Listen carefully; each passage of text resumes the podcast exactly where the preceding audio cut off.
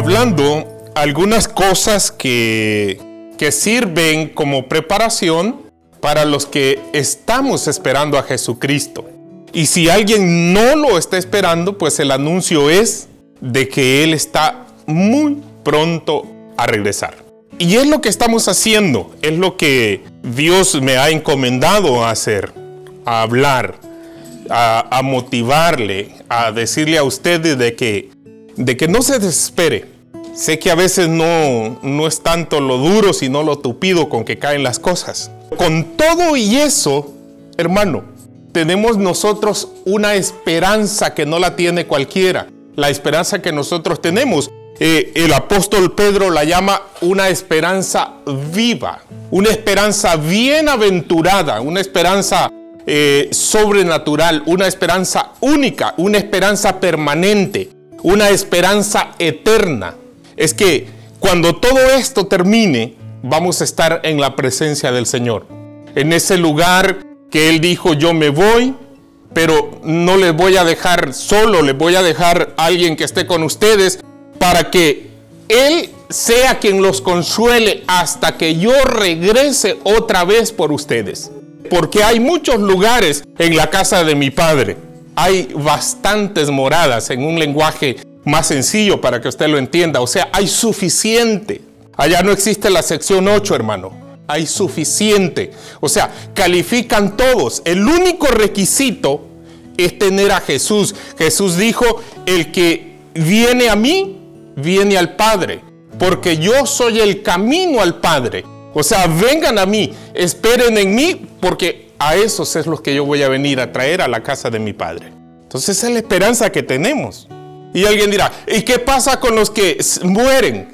Pues los que mueren no mueren, la Biblia dice que duermen, pero si no tienen a, si no tienen a Cristo, ellos sí mueren. Primera muerte y después viene la segunda muerte, que eso es cardíaco, no se lo recomiendo a nadie. Mire, nosotros no morimos. La Biblia dice que es un dormir. Lo que la gente va y llora y, luego va y, lo hace ceniza, lo, lo incineran o, o, lo sepultan o lo meten donde lo metan. Hermano, eso solo es el ¿qué pudiera decir? Como, como, el, como un utensilio nada más que por dentro tiene vida y sabemos que es nuestra alma y nuestro espíritu. Y esa, la Biblia dice que duerme si tiene a Cristo. ¿Será cómo? Entonces, eh, ¿quiere decir que hay algún requisito? Sí. Aparte de tener a Cristo, hay otros requisitos más mientras estemos en este cuerpo. Tenemos que prepararnos para eso. Recuerda que estuvimos hablando que, de que no somos perfectos. ¿Sí se recuerda? ¿Cuánto se recuerda que hablamos de eso? Les estuvimos hablando. Y hay quienes van y, se columpian en eso y dicen, ah, cabal, como no soy perfecto, entonces, órale, le voy a dar rienda suelta a, mis deseos, a mis pasiones y a todo lo que le suceda. Cabal, pues total, yo no soy perfecto. Sí, Pablo decía, yo he encontrado una ley en mí, dice Pablo, que es la ley de mi mente, o sea, la ley de mi alma, la ley de mi espíritu, que se deleita cada vez que le dicen, vamos a ir a la casa del Señor. Pero hay otra ley que le dice, está haciendo calor, ahora ni el aire prenden, no vayas. No, no es demanda, no es reclamo, no es demanda, no crea no, no vayas, vas a sudar mucho. Mejor vete al mar, allá está soplando la brisa bien, bien. Eh, y esa es la ley terrenal, la ley carnal. Entonces quiero que vaya conmigo a Colosenses capítulo 3, verso 1, viendo lo que Pablo, el mismo Pablo, que dijo que, que nosotros teníamos una ley que no nos hacía ser perfectos, o sea que éramos imperfectos, él mismo va y dice, miren, es verdad, tienen una ley que es la ley terrenal, la ley carnal, la cual lo hace ser imperfecto, pero en Colosenses capítulo 3, verso 1, por cierto, saludos a los que nos están escuchando en la radio y en los podcasts también de Rema. Así que bendiciones a los hermanos que nos están sintonizando, es un privilegio pues siempre dice, pastor, usted no nos saluda y pues aquí les estamos saludando. ¿Ok? Entonces Colosenses capítulo 3, verso 1, y usted dirá, ¿y eso qué es? Pues es una radio que transmite, ¿verdad? Colosenses capítulo 3, verso 1. Dice Pablo, para aquellos que han resucitado con Cristo, o sea, los que están esperando a Cristo, para ustedes ve el consejo. Si alguien dirá, ¿y si yo no tengo a Cristo, hermano, qué pasa? Pues le invito para que venga Cristo. Porque la Biblia dice que el que está sin Cristo, según Pablo, está muerto. Si pues habéis resucitado con Cristo, buscad las cosas de arriba donde está Cristo sentado a la derecha o a la diestra de Dios. Entonces, el que está sin Cristo, ¿cómo está? Muerto. Y dirá, muerto, pero, pero yo miro que camina, sí, camina, pero no tiene conciencia porque está muerto. Por eso es que usted ve que cuando se deprime, va y se compra un churro de marihuana, porque como está muerto, ya no tiene conciencia, entonces para, para sentirse bien, tengo que, fumar. Y, ya con una su fumada sale inventando cosas. ¿O no? Los que están vivos, no, no necesitamos eso, hermano, tenemos a Cristo. Claro, de allí venimos todos, de estar muerto. Y dirá, pastor, ¿usted estaba muerto? Ay, hermano, ¿para qué le cuento? ¿Para qué le cuento? Entonces dice, si ustedes ya resucitaron, conste, los resucitados. O sea, para resucitar a Cristo, en Cristo se necesitan dos cosas. Tres. Primero, creer. Segundo, abrir el corazón y permitir que Él entre al corazón. Y el tercer lugar, hermano, pregúntenme bautizarse en agua. Así que el que no está bautizado en agua, digamos que está en el proceso de gestación, como cuando el bebé se está formando en, el vientre, necesita nacer. Y eso se llama nacer de nuevo, o sea, una vida diferente. Pero lógico, no es como salió un, intérprete de la ley, un hombre que conocía mucho la ley, y sabe lo que le dijo, ¡Qué absurdo, Señor! No me pido a verso que no, no dijo así, pero se lo, para, se lo voy a parafrasear para que mejor me lo entienda. Mi madre ya, ya no, ya está demasiado anciana y mire yo qué grande salí. He crecido, no, no puedo entrar otra vez al vientre de mi madre.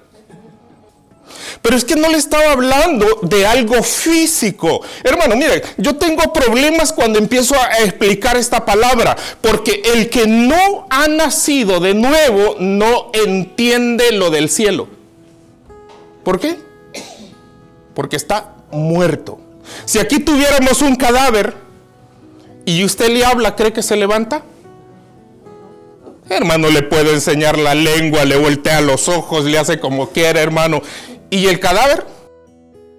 Frío. Pues así anda mucha gente, hermano. Fríos, hermano. ¿Le habla del Señor, hermano? No me interesa eso. Pero Pablo dice, si ustedes ya resucitaron, si ustedes ya nacieron de nuevo, o sea, si ya resucitaron en Cristo, les encarezco, en otras palabras, les ruego que busquen las cosas de arriba donde está Cristo sentado a la diestra del Padre. ¿Y cuáles son esas cosas de arriba? ¿Cuáles serán esas cosas de arriba? Venir el martes al servicio. De vez en... Sí, hermano, mire, solo son dos días, hermano.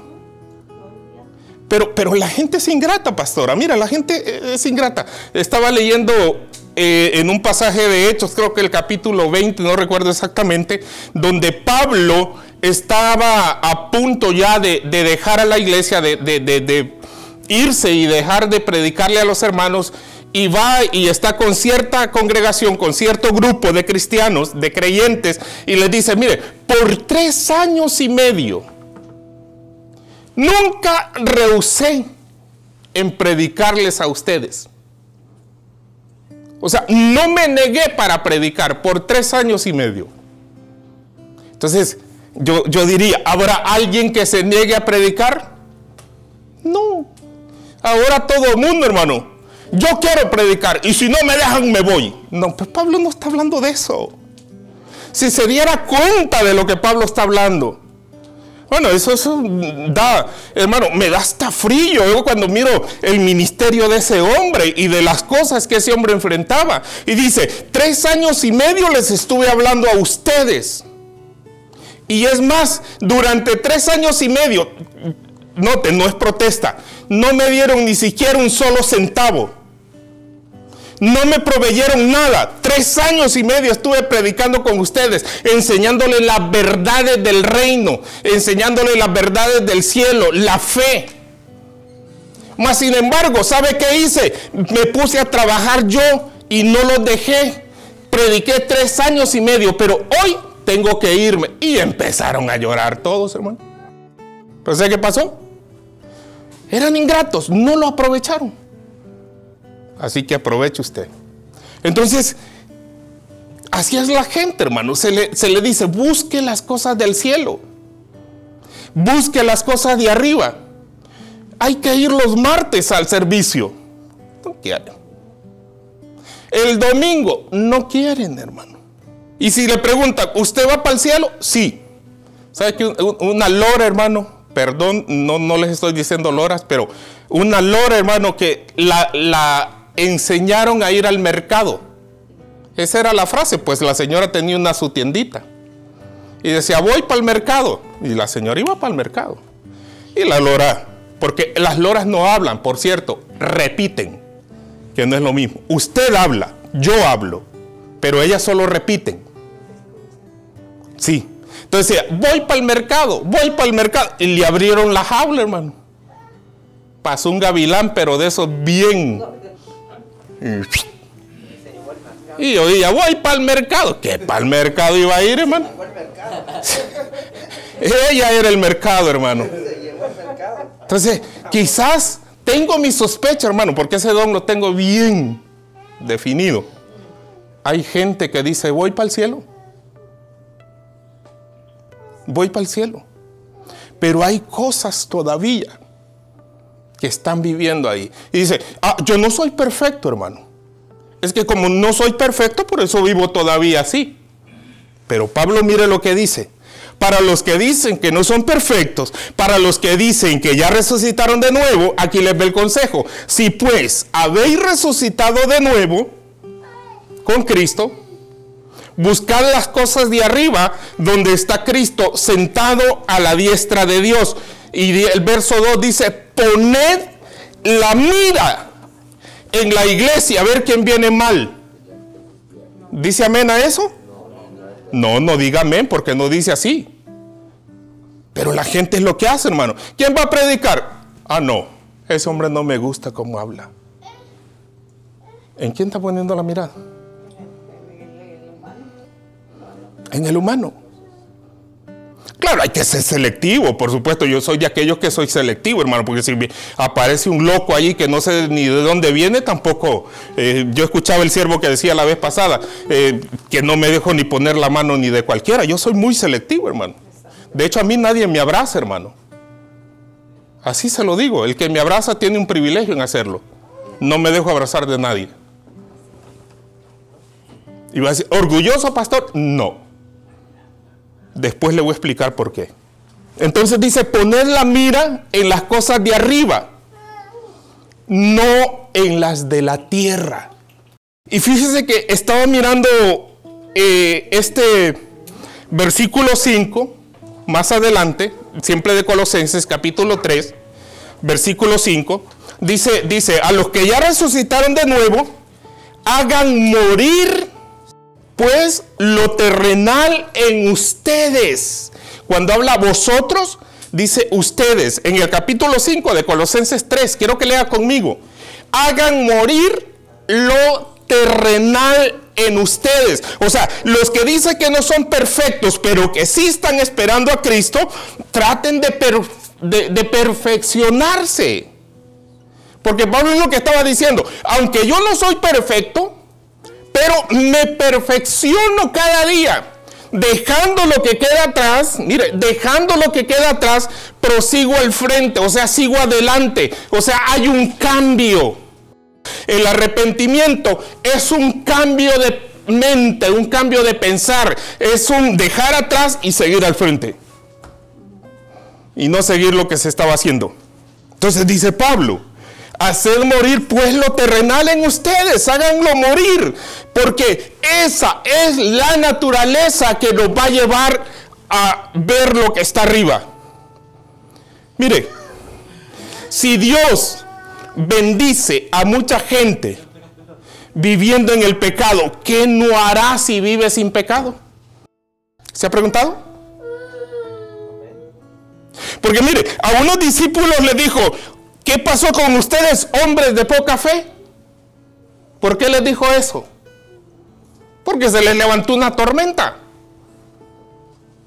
y no pudieron pararla. Entonces el maestro la paró porque le dijo, maestro, despierta, te viene la tormenta ya nos va, va, a hundir la barca, nos va a llevar, nos va a tragar el río, o el mar o el lago.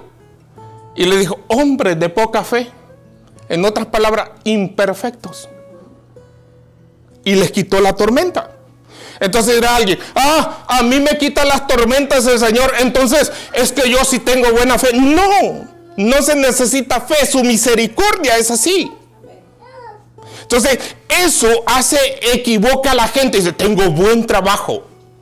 A mí me va muy bien. No hablo ni inglés, no tengo ni papeles y gano. Mire, no necesito a Dios. Es su misericordia. O quizás la, la, la, piense usted las rodillas de algún anciano, una anciana o algún barrigoncito de rodillas, hermano, pidiéndole a Dios por usted. No digamos un hombre guapo como yo, ¿no? Aleluya, digo usted.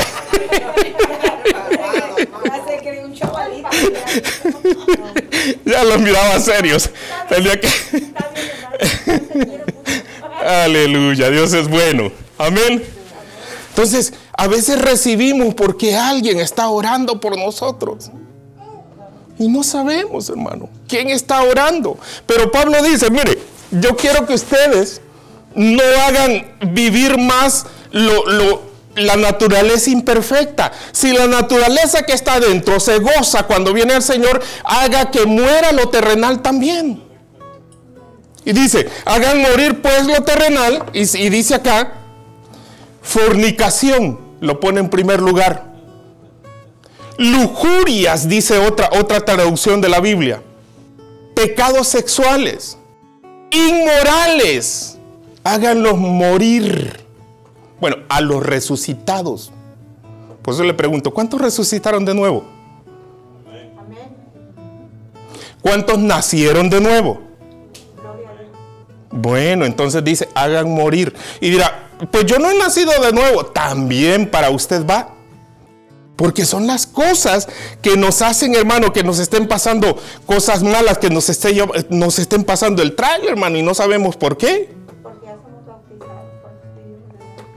Dice, hagan morir fornicación, impurezas, pasiones desordenadas, malos deseos ¿Tendrá malos deseos usted? Ay, hermano, yo pienso que ahí no califica nadie, hermano. ¿Quién no tiene malos deseos, hermano? mire, mire, el que maneja, gracias a Dios yo no manejo. Pero el que maneja se le metió un carro que no te quebras los dientes adelante. Ay, hermano. ¿Usted no, no piensa en eso, ahora? Ah, gloria a Dios, hermano. Ah, bueno, por eso no piensa eso. o, no, ¿verdad? Bueno, sin querer, hermano, esa naturaleza carnal sale. Entonces Pablo dice, como ya resucitaron de nuevo, hagan morir lo terrenal. Y si yo le hablara de una vez recuerdo que estaba con, con un grupo de jóvenes allá en la iglesia y, se acerca una jovencita y dice, pastor, qué bueno, todos queremos ser como usted porque no piensa nada malo. Y le digo, quítate de aquí si supiera lo que estoy pensando de ti. Uy, no, pastor, y se fue rápido. Es para que no confiar en el hombre, porque tampoco tienes que confiar en el hombre. Yo soy hombre como cualquiera. Lógico tengo, como le dijera, un código más que de honor. Porque existen los códigos de honor. Un código de honor es decir, esta regla no la rompo. Yo tengo un código diferente, es un código de amor muy diferente. Por amor a lo que Dios ha hecho por mí, no hago lo contrario que Él no quiere que haga. Es un código de amor. Mire, yo le digo a la gente, no luche por ser fiel, luche por amar a Dios. Si no lo ama, dígale, Señor, yo quiero amarte. Por eso Pedro le dijo, ¿me amas, Pedro? Y le dijo, sí, sí, te amo. Mándenle el gallo. Pusieron un gallo, hermano. Le cantó un gallo, hermano, a Pedro. Y luego lo vuelve a encontrar y le dice, Pedro, ¿me amas? Mm, sí, te amo, Señor. A la tercera vez le dijo, me doy tú lo sabes todo. Entonces sí, pastorea mis ovejas. Entonces es necesario amar a Dios. Y dice, fornicación, malos deseos y avaricia. Aquí no hay avaro, ¿verdad?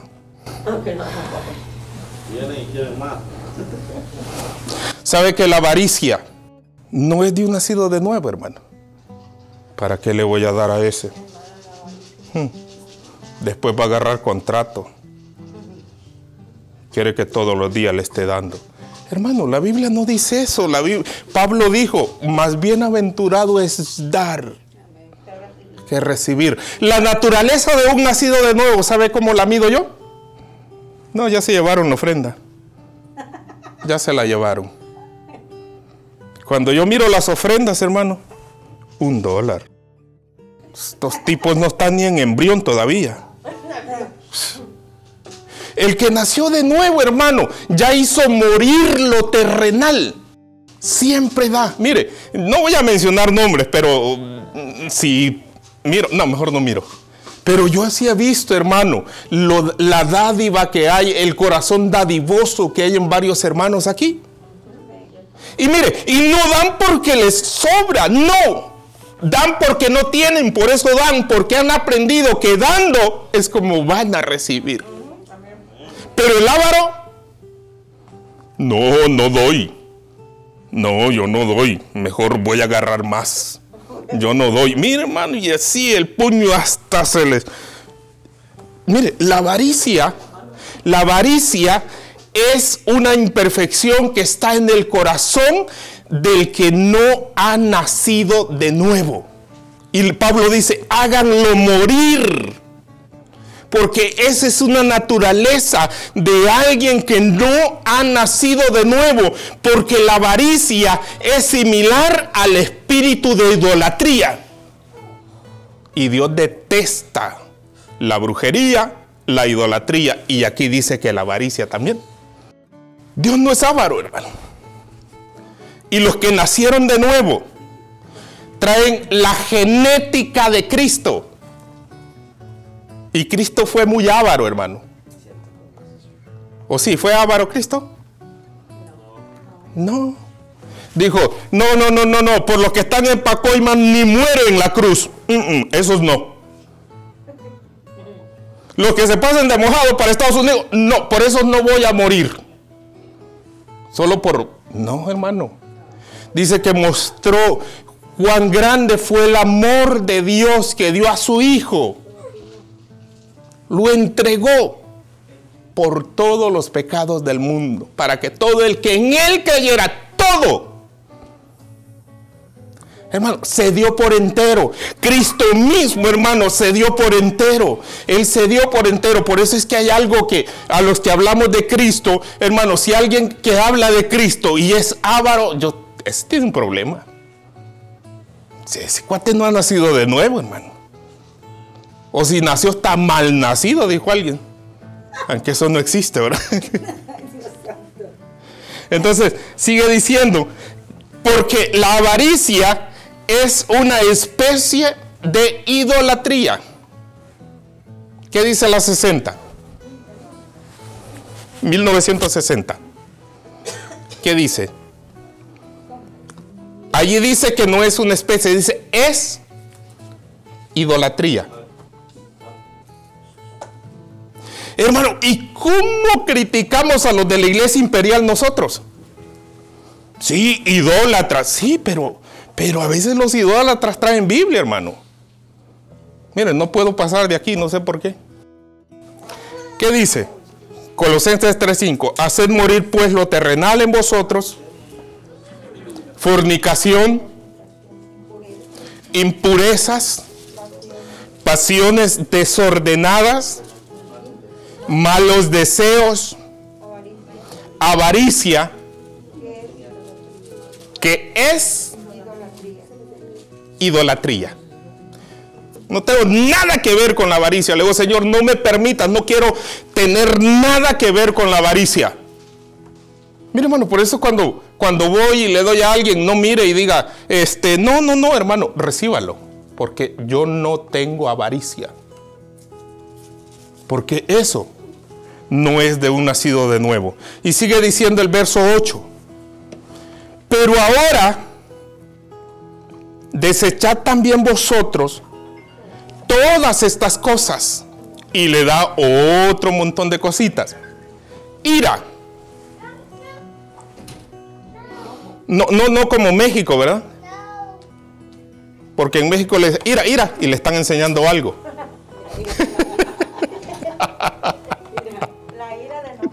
Si le dice, ira, ira, y le están enseñando algo.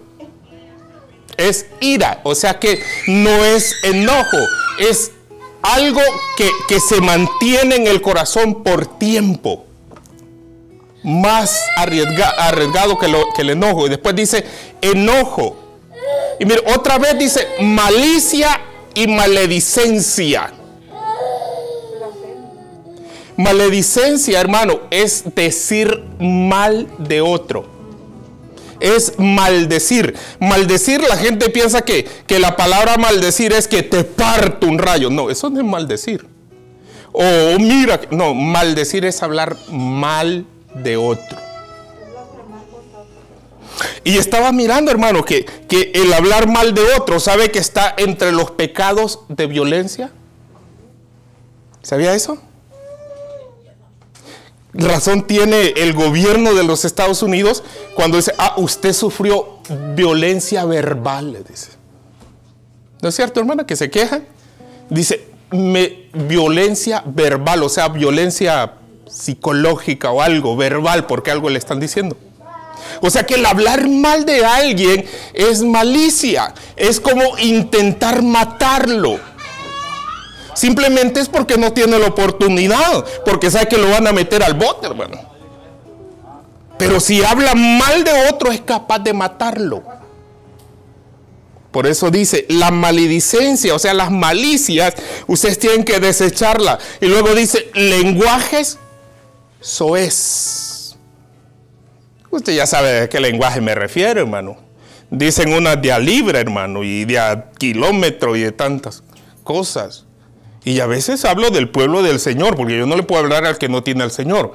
Pues el que, el que está fuera y no tiene al Señor, pues ya sabemos que así vive. Pero aquí dice, oh, de ustedes tiene que salir el lenguaje sucio, tiene que salir de su boca. Tiene que salir. Y luego dice, no mintáis los unos a los otros, puesto que habéis desechado al viejo hombre con sus malos hábitos. O sea que son hábitos, hermano, que están entre los cristianos, entre los que nacieron de nuevo. Hay hermanos tan mentirosos, hermano. Tengo COVID, y lo, y lo mire allá tomándose un refresco, hermano y me estaba hablando y, pastor, no voy a poder ir porque tengo... Y lo estoy viendo, hermano, yo esperando el taxi estaba. traigo un papel que lo pastor. Sí, ¿Se imaginan? Mentiras. Y usted dirá, ¿y, ¿y es de Cristo? Pues Él dice. Pero Pablo dice, si son de Cristo, hagan morir esos malos hábitos, porque son hábitos que les detienen el caminar.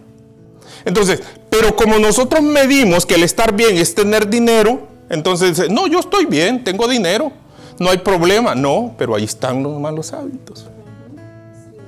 Pero el apóstol dice, ustedes hagan morir eso, puesto que ya desecharon al viejo hombre. En otras palabras, nacieron de nuevo, resucitaron de nuevo. Y, y si resucitaron de nuevo, pues esos hábitos ya no tienen que estar en ustedes.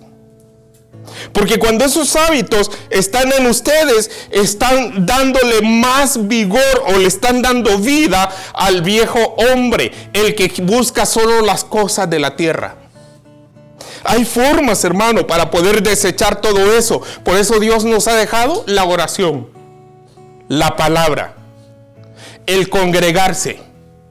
Mire, cuando usted deja de alimentarse, hermano, usted no se quiere ni levantar, hermano. Mira, dejaste tu tener. Ah, no puedo. Mira, ahí hay comida. Ah, me la trae a la boca.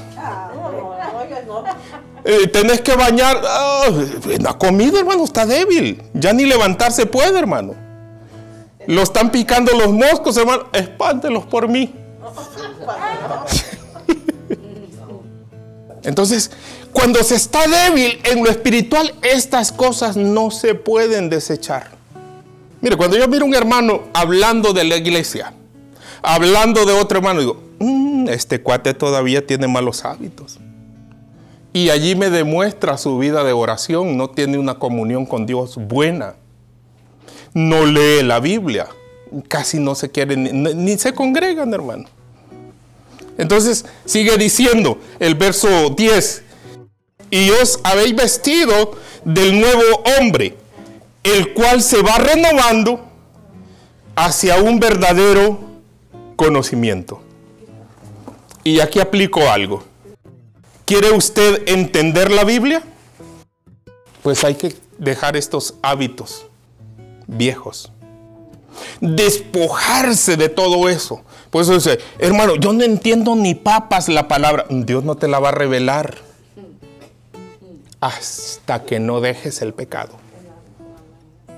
Esos hábitos malos, esas malas mañas, dicen allá. Hasta que se abandone todo y dirá, hermano, es que es bien difícil. No. Si ora, si, y allí le, añade un ayuno. ¿Cuántos ayunan, hermano? Gloria a Dios. ¿Cuántos no ayunan, hermano?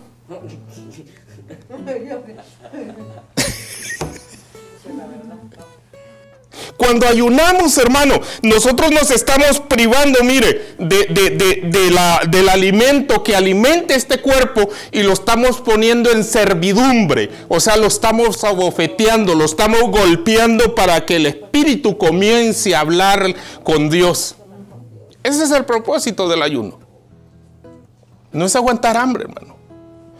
A veces dice la gente, oh, ¿qué unción trae el hermano? Sí, pero no sabes lo que hace no sabes cuánto ora, no sabes cómo, cómo, busca de Dios. Entonces, si quieres tener unción, busca de Dios. Quieres conocer más de Dios, busca de Dios. Pero si alimentamos, hermano, si alimentamos mal lo terrenal, mentira, una mentirita, después otra media mentira, después una mentira completa, después una y media, dos y media, y al final, hermano, un máster en mentira. Hasta una M grande trae enfrente mentiroso. No voy a ver a nadie. ¿eh? no vine a ver a nadie, cierto? Hermano, ¿cuáles son las formas para hacer morir lo terrenal? Entonces dice, dice Pablo, mire lo que dice. Cuando ustedes se vistan del nuevo hombre, en otras palabras, cuando dejen los malos hábitos. Hábito ¿Usted sabe quiénes son hábitos? Pues en la iglesia, la iglesia qué, ¿verdad? Hábito es una vestidura. Es un ropaje. Una túnica, algo que se viste. Dice, cuando se quiten esa vieja túnica, cuando se quiten esa vieja naturaleza y se vistan de la nueva, ¿cuál es la nueva? A la que le gusta adorar. La que se goza cada vez que viene a la iglesia. No la que le dice, mira, si vas a la iglesia te prometo que te voy a invitar a cenar. Ah, sí voy. Se baña. No, aquí no hay, en la radio es que hay gente así. En la radio, aquí en esta iglesia no, hermana. Aquí no. Que sepan los de la radio que aquí no existen. Eso, hermano, es de la vieja naturaleza. Pero el de la nueva naturaleza se alegra cuando hay culto. No, mira, si es miércoles apenas, ah, al día siguiente, vamos a ir a, no, es hasta el domingo. Yo digo, ese ya, ya se está vistiendo de nueva, de nueva vestidura. El que quiere orar, hermano, significa que ya se está despojando de los viejos hábitos, porque le gusta estar orando. Y mire, alguien que pasa orando, hermano, se conecta con Dios y se le va a olvidar estar mintiendo, hermano. Pero mire, ¿por qué? Porque hay gente, hermano, que hablando de la mentira, fíjese que se mienten ellos solos. Y lo peor, que se cree. ¿No ha encontrado gente usted así? Que se mienten ellos solos. Y lo peor es no es que se mientan, no. Lo peor es que se lo creen. Y eso sí está cardíaco. Entonces, pero cuando alguien se está vistiendo del nuevo hombre, va a estar buscando de Dios. Para poder ir dejando, desechando todas estas cosas, va a buscar de Dios. Y dice que eso le va a llevar al verdadero conocimiento. Mira, le voy a dar otro versículo. Verso 11. Y va a existir una renovación en la cual no hay distinción entre griego ni judío, ni circunciso ni incircunciso, ni bárbaro ni escita, ni esclavo ni libre, sino que Cristo es todo y en todos. Usted dirá, hermano, ¿y eso qué es? Cuando alguien se vistió de nuevo, con nuevas vestiduras, ya no mira mexicanos ni nicas, todos son iguales. Del Salvador, menos. Todos son iguales. Si alguien, hermano, no se ha vestido con las vestiduras nuevas, ¿sabe que hace distinción de personas? Y mete racismo. Y mire, el racismo no solo está afuera, el racismo existe en las iglesias, hermano. ¿Por qué no va a la iglesia, hermano? Porque le da privilegio a, a fulano y a mí no. ¿Y por qué a mí no?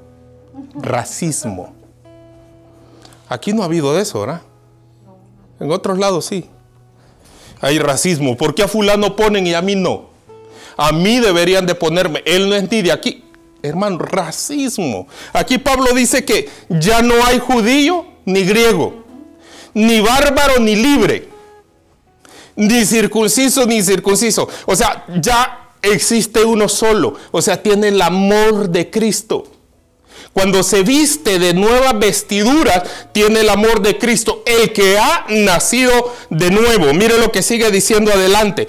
Y las vestiduras de Cristo, ¿quiere saber cuáles son?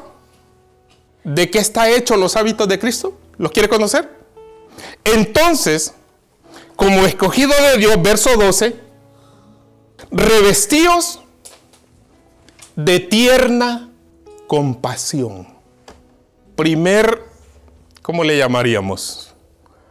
Ah, primer, eh, no encuentro una palabra, imagínense, no he aprendido ni inglés y se me está olvidando el español ya.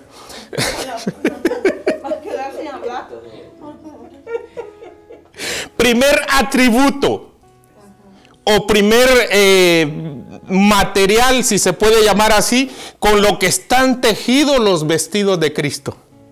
Revestidos con nuevos vestidos, por supuesto, la vestidura de Cristo. Está hecha de tierna compasión, dice esta traducción de la Biblia. ¿Qué cree usted que es eso? Tierna compasión. Hermano, la compasión es un sentimiento del alma por el beneficio de otra persona. El avaro no puede tener compasión.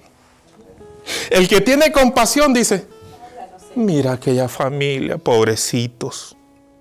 En una traila viven y habrán comido.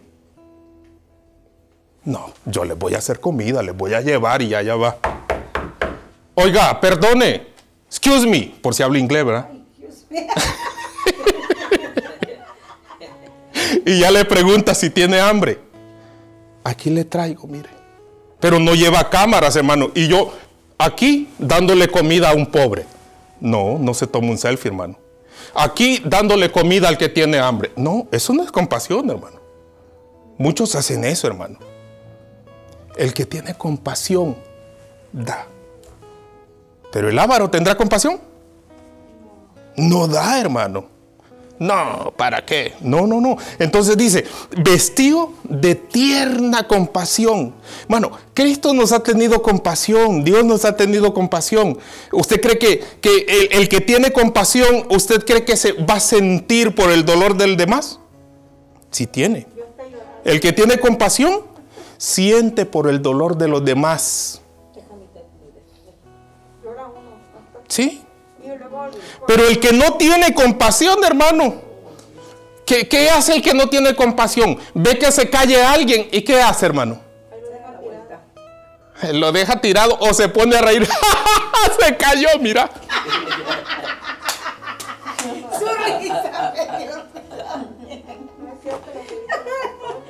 ¿Ya viste, hermano? Imagínense que así hiciera Dios, hermano.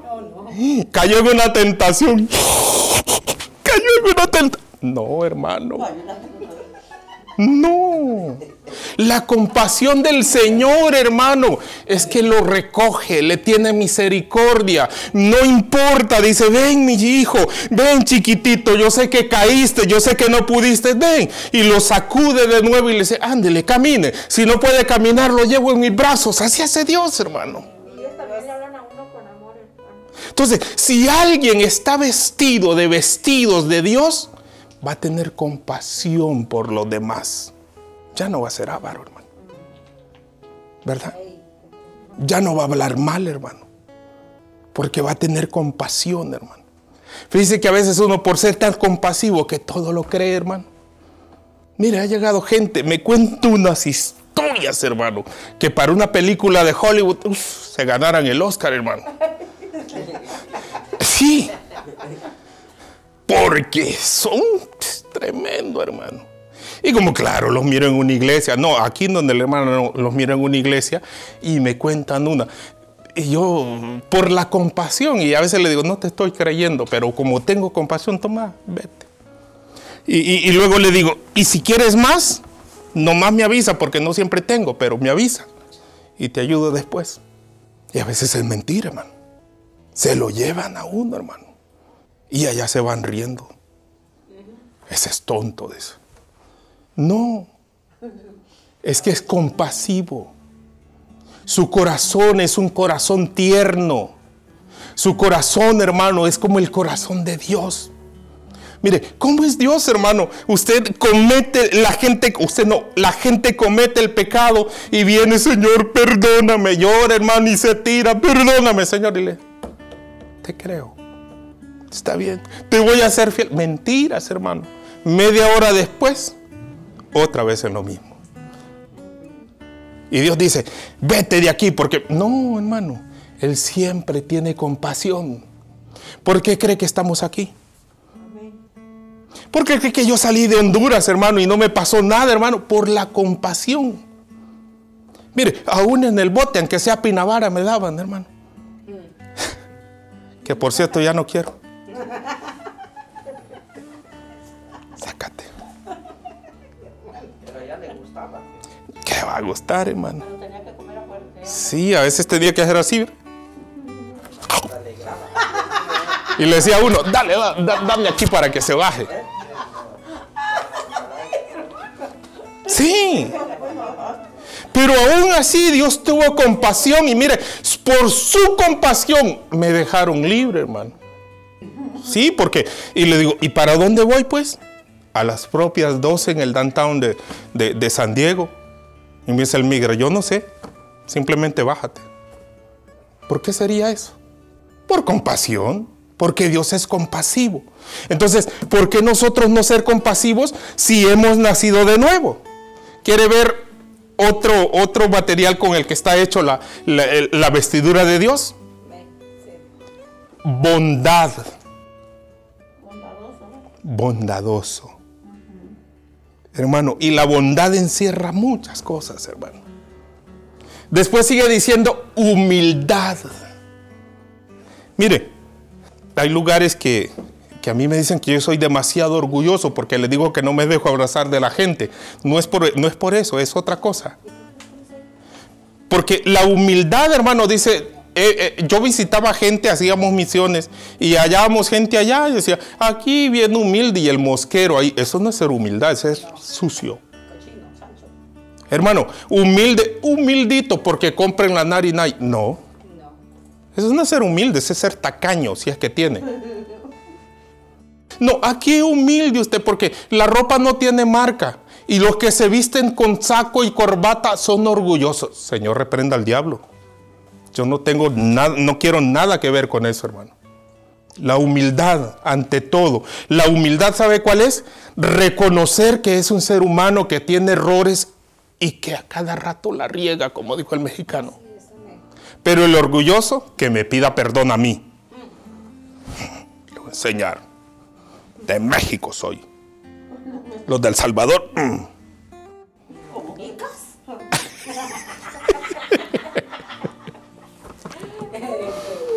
El humilde hermano reconoce, hermano, que habla mal. Bueno, yo he hablado mal muchas veces. Y a veces le digo, perdóneme, pero hablo mal muchas veces. Ah, no, es que así como hablo yo, así soy yo. No, hermano. Entonces dice que las vestiduras de Dios están hechas de humildad. ¿Cómo fue Jesús, hermano? Humilde. Imagínese que estaba Pilato y le dice, así que eres rey. Tú lo dices. Ah, sí, yo soy el rey, usted. Ah, mire. y que-". No, tú lo dices. Pero no con sarcasmo.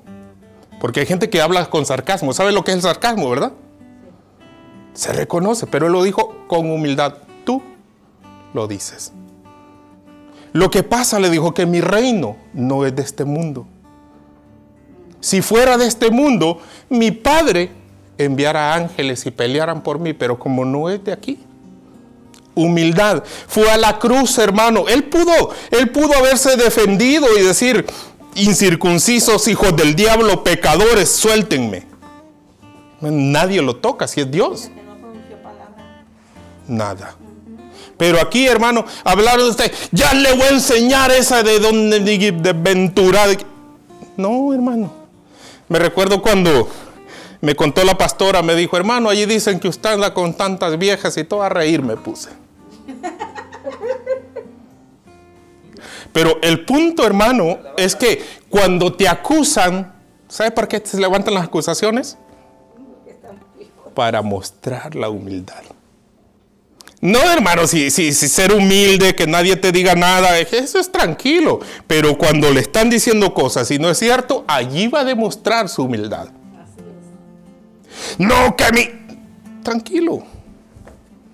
Tranquilo. No guardes rencor. Ni, ni, ni te apures por demostrar lo contrario. Yo no, hermano. Cuando alguien dice, mira que de- demuestra. ¿Para qué? El tiempo, yo se lo dejo al tiempo. Date cuenta, convéncete, porque yo sé que no es cierto. Entonces, ¿para qué voy a tratar, hermano, de, de- convencer a un soberbio? Aún la Biblia dice, corrige al necio y te va a ir mal. Corrige al sabio y te hará más sabio. Entonces, dice, es humilde, está lleno de mansedumbre y paciencia. ¿Usted, es paciente, hermano? Cuando entré a Estados Unidos, yo creí que era paciente. Hay cosas que uno no entiende hasta que está en medio de todo. Ya casi voy cerrando. ¿Sabe qué es la paciencia? Saber esperar aun cuando no hay esperanza. Eso es la paciencia. La paciencia es cuando, cuando te dicen, te vas a morir, esa enfermedad es terminal, y usted dice, no, yo espero en Cristo. Y mira que está empeorando, y dicen, no, yo sigo esperando en Cristo. Pero no hay ni trabajo. Sigo esperando en Cristo. De que estás loco, del cielo no te va a caer, no importa, yo sigo esperando en Cristo. Eso es la paciencia. Y el que no tiene paciencia no está revestido de Cristo. Revístase de Cristo. Póngase de pie. Veo que ustedes tienen paciencia porque me aguantaron.